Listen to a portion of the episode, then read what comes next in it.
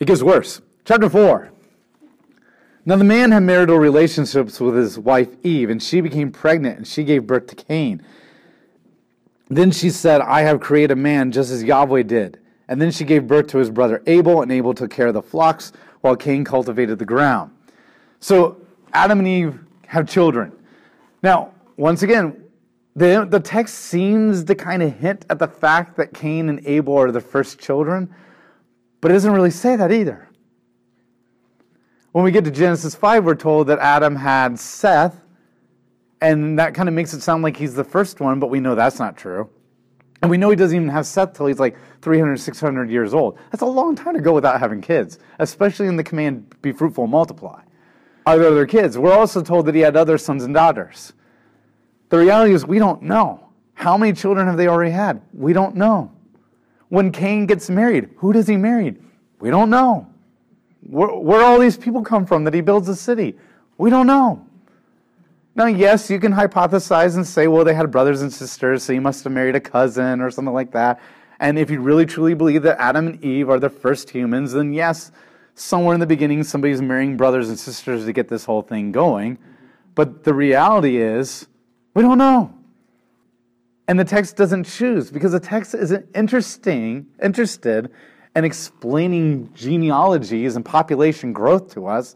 The text is interested in a very specific person who committed a very specific sin to make a very specific point. Because here's the question if you really think the Bible is trying to tell you everything, then what about all those other sons and daughters that we're never told about? And we're told that every person in the genealogy of chapter 5, they had sons and daughters, they had a son, but we're only told about one. And what's interesting is the first son that is mentioned in the genealogy that's born to every single person is always born after like they've been alive for 300 years. Why? There's no way they went 300 years without like that many people without having sex and having children. I mean, a lot of our kids can barely go 12 years. So the reality is, we don't know. There's so much going on here. All we know is that Cain was born first in comparison to Abel. Is there this sense that the Cain might be the firstborn? Yes, but we don't know. And so we're told that Cain, we don't really know what his word means, his name means, but we're told that Abel is vapor. Like, wow, that's a really nice way to name your kid. Beautiful baby boy. I'm going to pa- name him Passing Away, Vapor.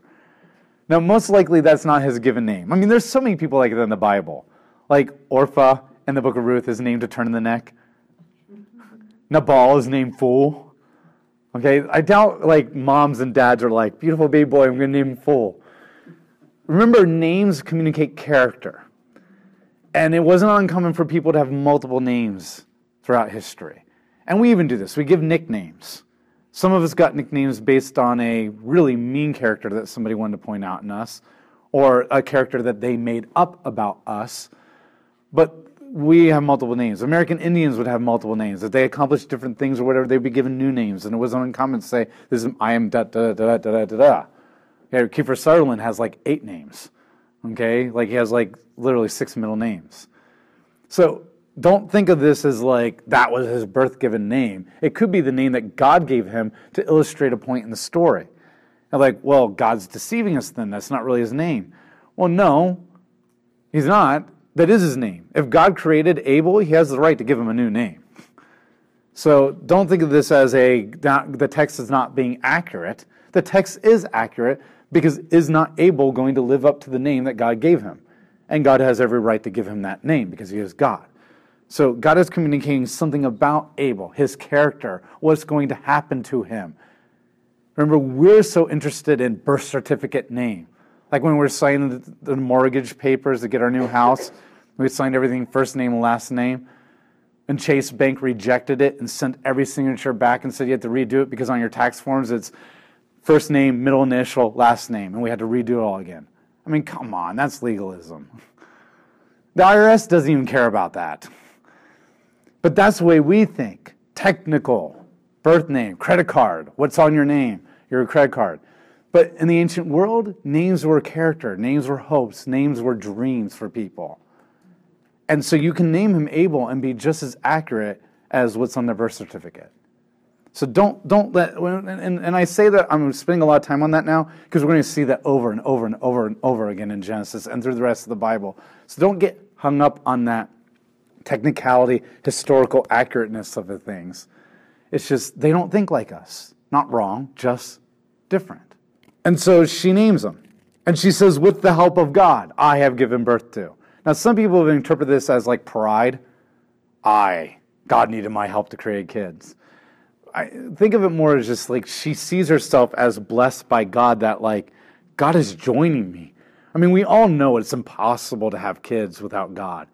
I mean, yes, an atheist obviously thinks they're having kids without God.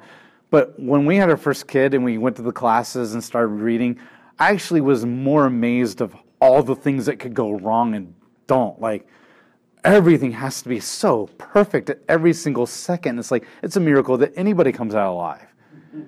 And so th- that gave me a new appreciation for the fact of like, this really is truly a partnership with God. And, and he doesn't choose miraculous conceptions. But at the same time, there's no way we're having kids without God. And so think of it that way that yes, I've been judged, I've been kicked out of the garden, I've been removed from the presence of God, but praise God that He still chose to join me and I can still have life. And that's what she's communicating here. The irony is, is that kid's going to destroy life. That kid's going to destroy life. So we're told that Abel is a keeper of livestock, which connects to the rule and subdue over the animals from Genesis 1. But we're told that Abel, sorry, Cain is a, um, a, a um, the tiller of the soil, which seems to connect to the judgment. Now, a lot of people have said that makes Cain automatically bad because he chose to work the soil, which is judgment, and Abel chose to be a keeper of livestock, which is rule and subdue. No, no, no, no. Because remember, God also commanded Adam and Eve to keep and till the garden and expand it.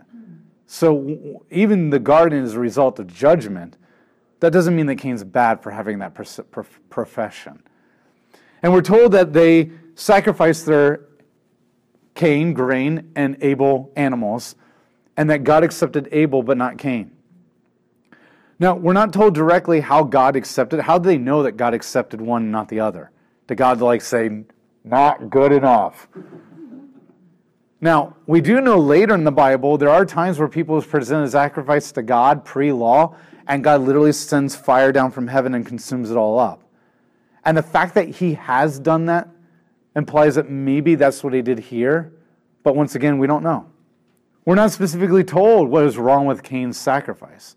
Now, I used to think that was because Cain offered up a grain sacrifice and not an animal sacrifice, because the law makes it very clear that you have to offer an animal sacrifice for your sins first before you can offer up a grain sacrifice which is a sacrifice of thanksgiving, of your own works. And so he's offering up a work sacrifice. The problem with that is the word mina used here of his sacrifice is not an animal sacrifice, burnt offering. Burnt offerings were used to atone for sins. There's a very specific word used for the atonement of sin sacrifice in Leviticus. The word mina he is used here of just you referring of any sacrifice. It can also refer to a grain sacrifice. And so now I've come to realize through the word that I don't think the emphasis is on one is grain and one is animal. What is interesting is that the emphasis seems to be on that Cain brought grain, but Abel brought his animals, even the fattest. And when you go throughout the Bible, the fat is the best part. One, because God wants you to burn the, every sacrifice requires the fat. Now, some, the, the burnt offering for your sins requires the entire animal to be consumed in the flames. But the other sacrifices don't require the meat to be consumed, but it does require the fat to be consumed, and God calls it a pleasing aroma. And if you want to know what a pleasing aroma smells like, drive, by a hamburger joint or grill on your own grill. It smells good. You know why it smells good? That's the fat. If you cook something on a George Foreman grill, it doesn't smell as good. And if you put somebody's arm to the flame and it burns, it doesn't smell good. It's the fat that smells good. Okay? And so the fat is like the part that God really likes. That's the pleasing aroma. And so the fat is the idea it's fatty. If something is not fatty in an animal, then it's diseased or not good or something, it's weak, and it's, then you're not presenting your best. So the emphasis seems to be on that. But even that, It doesn't really matter about what sacrifice they're bringing. All that matters is that God looks at the heart and Cain's wasn't there. Because that is the theme that's all throughout the Bible, especially when Samuel comes to Saul and hits it hard. And Saul says, I know you told me to kill all the animals, but I didn't. It's okay though. I'm going to use them to worship you and sacrifice them. And Samuel says, Does God desire worship more than obedience? No. And so the point is the heart. And we then later revealed to that because the Bible goes on and it never explains what the sacrifice is more what it does go on and it keeps revealing Cain's heart to you. And so what we do get is a further explanation of Cain's heart, not the sacrifice. Which means when the Bible only gives you like half a sentence on the sacrifice, but he spends the rest of chapter 4 on the heart, that's the main point. That's the main point.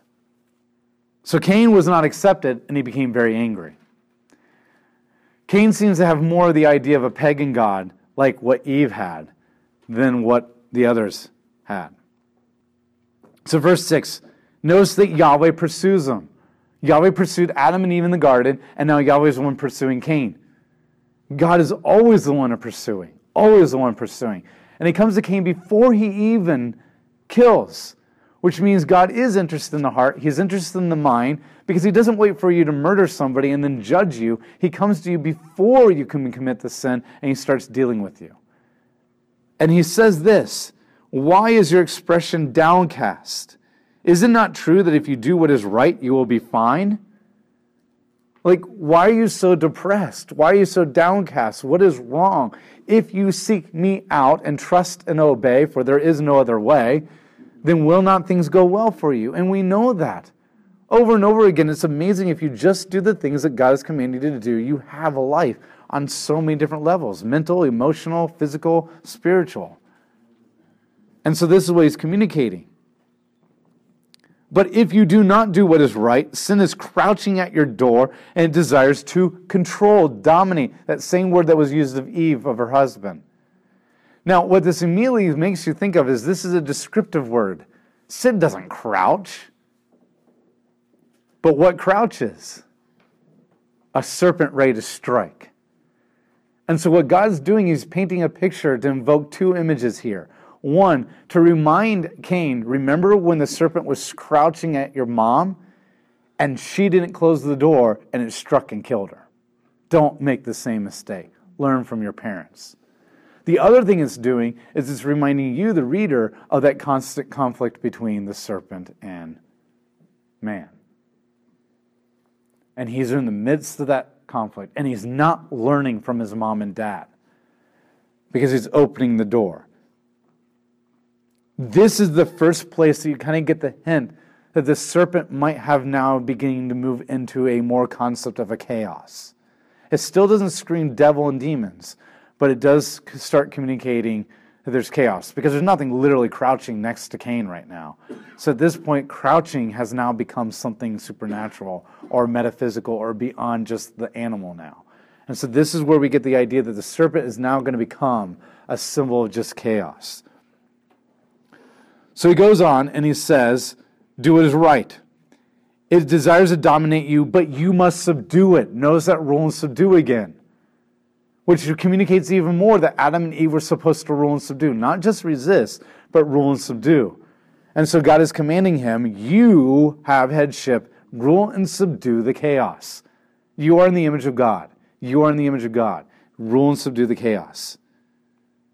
But the fact that God's conversation is brought to an end we're not told that Cain ignored him. We're not told that, oh, by the way, the conversation came to end and Cain, Cain off went out the fields. We're not told how much time happened between God's conversation and the fields. The fact that it just, boom, ends abruptly and bam, he's with Cain shows and communicates the abruptness of Cain not listening to God. The abruptness in the storytelling communicates the abruptness of Cain. He's not listening, he's not heeding. The next thing that God wants you to know is he just goes to action. So he invites his brother out in the field. While they were in the field, Cain attacked his brother, and Abel killed him. Sorry, and Abel, and he killed him. Now, we're not told, was this premeditated? Did he invite him out thinking, I will kill him? Or did they go out in the fields and he's angry at his brother and mad all the time and they're out there and something happens and the camel the straw breaks the camel's back and Cain goes into a fit of passion and loses it and kills his brother. We don't know. But we do know is that he seems to have no remorse. Because when God pursues him again, notice the pursuing.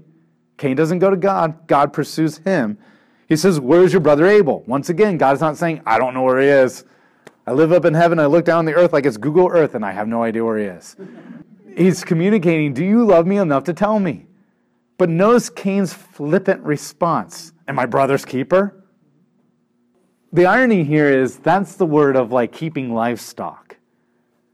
Like my brother's just some kind of animal that I'm supposed to be in charge of. So, in some sense, the answer is no, Cain. You're not your keeper of your brother. You know you're not big brother. No, you're not supposed to keep an eye on where your brother is all the time like he's some wandering sheep. But the implication also kind of is, but yeah, he is your brother. And no, you don't have to keep an eye on the time, but no, you don't murder him either. And so, what it is, is a total lack of remorse, a total lack of care. And what makes this sin so grievous is not only the autonomy that is involved here, and no, he's not declaring himself, I've gained knowledge to open up my eyes and gain power and control, but what he is saying is, I don't like him, I don't want him. I'm in control, I'm going to remove him. But it also communicates the idea that he just attacked the image of God. God gave Abel life, and God chose Abel to represent him and expand the garden. Which means now Cain killing Abel is killing God's representative, killing the one that God gave life to, and killing the plan of God to expand his kingdom. This is why murder is so grievous. Because what God gave life to, you've now decided that life shouldn't exist. I want it God. Gone. What God says, I'm putting myself into this person to represent me, you say I'm going to attack that image. What that person's supposed to have a meaning and purpose in the world, you're going to kill that meaning and purpose that God gave him.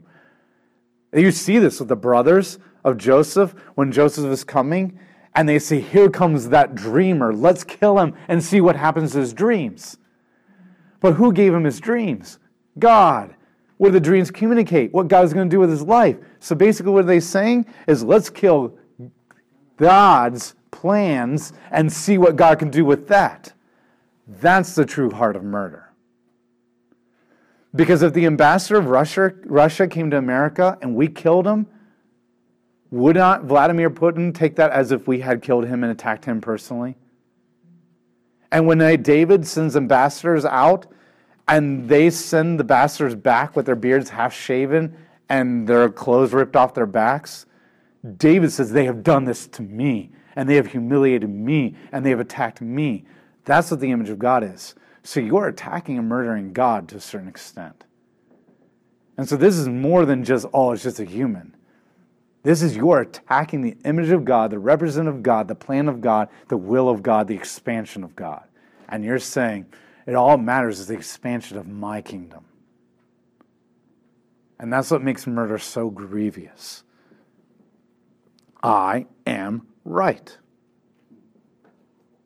Isn't that what most arguments and relationships are? It's not ever about the toilet paper. One of my, my the, the biggest argument my wife and I ever had when we first got married, and even to this day, was on how to pronounce harassment. She swore that it was sexual or it was sexual harassment, and I said it was harassment. And I am the learning disability, dyslexic, can't very can't talk very well kind of person. Always struggled through school, and she is the editor, the grammar whiz. English is her thing, so she swore. And we had this. We were trapped in the car on the way to Virginia, so that made it even worse and we were arguing, and we got heated and passionate, not yelling and screaming, but like, "I gun it, no. And she said, and I knew I was right because I know I'm not right on most things when it comes to grammar and English, but when like that one I knew, like I was like happy that I knew. And so we meet, so we got silent for the last hour, just kind of drove in. And we got into the house, and the first thing she did, she went to the dictionary, she read it, she closed it, and walked away. I was right. But the argument was not about the word. The argument was about, doggone it, I'm right. And that's what it always comes down to. It always comes down to that. I'm right. I'm right. I'm right. I'm right. That's sin. That's sin. The only time I can ever say I'm right is because God said so. It's the only time I can have total confidence. I mean, half the time you don't even know if you're right about what you're even feeling. God gives him a judgment. Then Yahweh said to Cain, Where's your brother? Oh, we read that, sorry. What have you done? The voice of your brother's blood is crying out to me from the ground. Does God hear the cry of victims? Yes. Notice the blood, which is life. The ground has soaked up the blood of Cain, or sorry, Abel. But just as that ground has become death in the grave, that ground is also the ultimate source of blessing. And the ground is taking you into its soil as judgment for your sin. And Cain has now killed his brother, so the ground is taking Abel for his just general sin, but now the ground demands the sin of murder to be punished, so to speak. Not literally, metaphorically. And the life of Cain demands justice. And so, what this communicates is God is saying, the blood, the life, the cries of victims matter to me. And I am a just God, and I must deal with this. That's what he says to your brother. I'm not my brother's keeper, but I am his keeper. You were made in the image of God, came, which means you were meant to be the image to your brother. And because you refuse to be the image of your brother, I am God to your brother, and I am just. And there will be consequences. And so he judges him. Now notice that the crime, the punishment fits the crime. Because you chose to take your brother's life, you will now be killed and have no life and wander. Or no, you'll not be killed, but you'll be wander. You'll have no life. You took your brother's home from him. I will take your home from you. You will forever be a wanderer.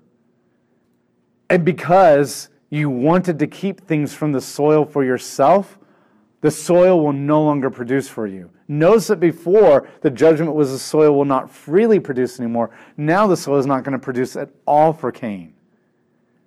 And because you didn't want to be dependent, you didn't want your brother to be, take care of your brother, now you're going to be completely dependent upon the care of other people to live and survive. Because if you live in an agricultural community where there's very few humans on the planet right now, and the only way that you can survive is animal and grain, but animals are not what you're good at, and grain doesn't produce for you anymore, now you're completely dependent upon everybody else. And this is the judgment. I'll take your home away because you took his home away. You refuse to take care of other people, now you're completely dependent upon other people. The ground won't produce for you at all anymore.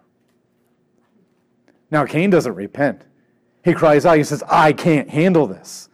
True repentance is, oh, I am so sorry. I have sinned against you and you alone, God. But Cain says, This is not fair. I can't handle this. This is more than I can bear. But notice God's response. The all loving parent, father, God actually lessens his punishment in the face of no repentance. Which means he just doesn't hear the cries of the victims, he also hears the cries of the perpetrators, even when they're not truly repentant. It's amazing how many kings the prophets come and judge and condemn, and the king cries out for mercy but never repents, and God gives the mercy. And especially when you get to Exodus, it's almost God is a God of justice. He will punish, He will condemn. We see that. But he's also a God of mercy and love and compassion. And when you go through the Bible, there's all these judgments, some pretty severe judgments, and the world looks at that and says, Look, there's your God, mean, cruel, vindictive, punishing. But you also need to pay attention to how many times he forgives and how many times he mercy and how many times he backs off the judgment and how many times when he judges, how many people don't get the judgment. And God says, I'm going to kill them all at Mount Sinai after the golden calf. And Moses says, Please, God, don't. And God says, Okay. Now, it's not like God's like, Oh, I never thought about doing that, or thanks to be to Moses, or I never would have. But it's almost like God is looking for any chance to show mercy and grace and love. And Moses just says, Please don't. God's like, Okay. It's like it doesn't take anything at all to convince him. And that's what you see here. Cain's just like, This is more than I can bear. And God's like, Okay, I'll give you mercy. But there's still judgment. Because the mark on his forehead, we have no idea what the mark is. The word mark actually sounds a lot like Cain's name and also sounds like murder. So the mark might be Cain's name. Maybe Cain's name was not his name. Maybe it had a different meaning. Because it's not uncommon for God to also change the pronunciation of a word. And if you change the pronunciation, it's spelled the same, but if you change the pronunciation, the meaning changes. Or it's the same word spelled the same, or the same pronunciation, like son and son, but you change one letter and the meaning changes. So it could be that his mom did name him a Cain, but it was pronounced slightly different or one letter change, and that's why we don't know what Cain means. But then God kind of slightly alters it to mean judgment or murder, and that becomes his mark. Maybe his mark is now his new name. And every time somebody says his name, they'll think he's a murderer. And so his mark, just like the animal skins, becomes not only an act of provision to protect him from other people doing that to him, but it also becomes a constant reminder to him and everybody else of what he's done. But it's also not total mercy because if somebody murdered him and killed him, that would bring his judgment to an end. To live a long life as a wanderer with no home is a worse judgment than to just end the judgment immediately. Now, what's interesting is here is Cain doesn't obey. He's like your kid that you ground them and then they sneak out the window. The judgment's still there, but they rebel because what does he do? He goes off and he builds a city.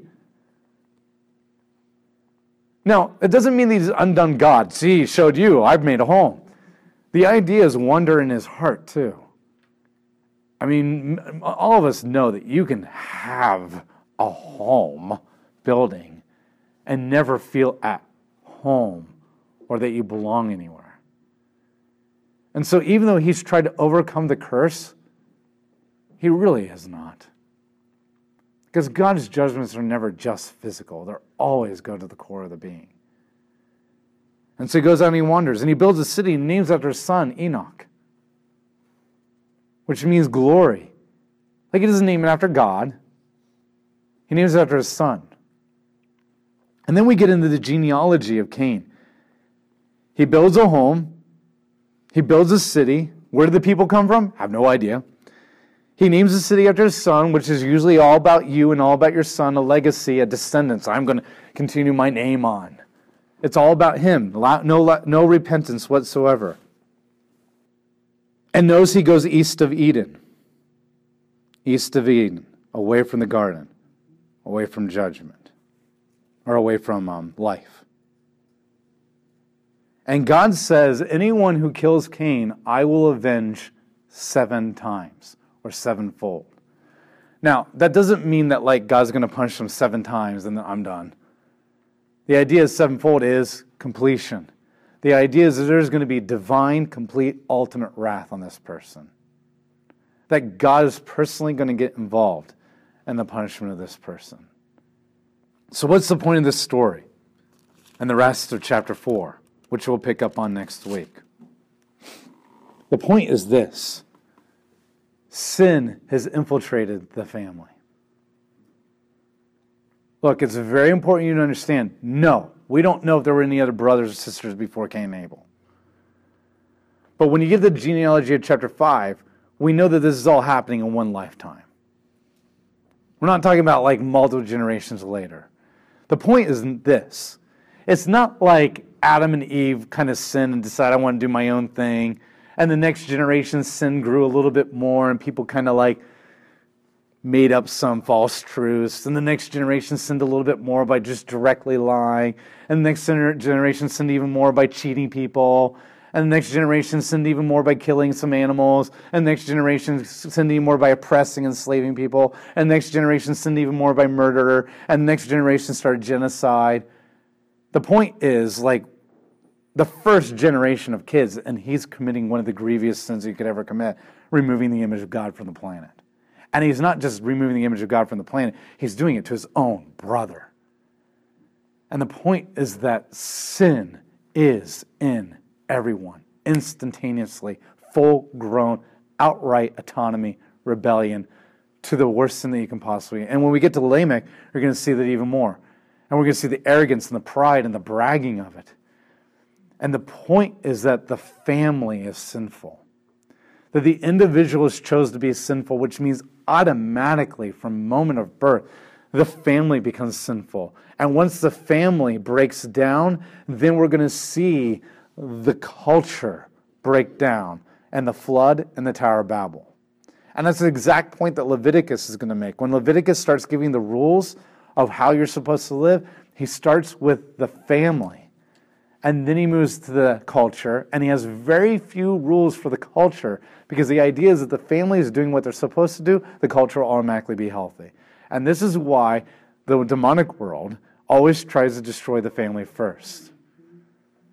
And the first attack against America, big, big, big, big, big attack that succeeded, was not taking prayer out of the schools, but the Industrial Revolution that took the father out of the home and then forced the public education, which took the children out of the home and left the mom behind. And now you spend most of your day not with each other.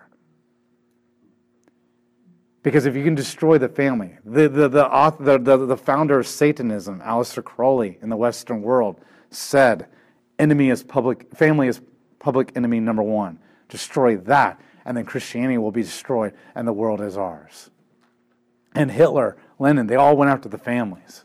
TV goes after the family. Every TV show, the dad is dumb, parents are outdated, kids do what they want, and then now you have rebellion. And that's the point that the Bible is making here that sin is full grown, if you want to call it that, totally infiltrated in the family. Which means you should expect something really horrible in the next chapters. And that's the point that God is trying to make with this story. It's in the heart, and the family is where the problem is. The only way to fix it is to get your relationship with God right. And when that begins to happen, your relationship with your family starts healing, and your relationship with creation starts healing, and the culture just falls in place. It's not voting for the right president that will save us. It's the church acting like the church. First, and their own garden, their home and family. And then, when their garden is good, then they can expand. But unfortunately, a lot of church families don't look different, statistically speaking, at least. And this is the point that God is trying to communicate sin, sin, sin. You are the problem. On that note,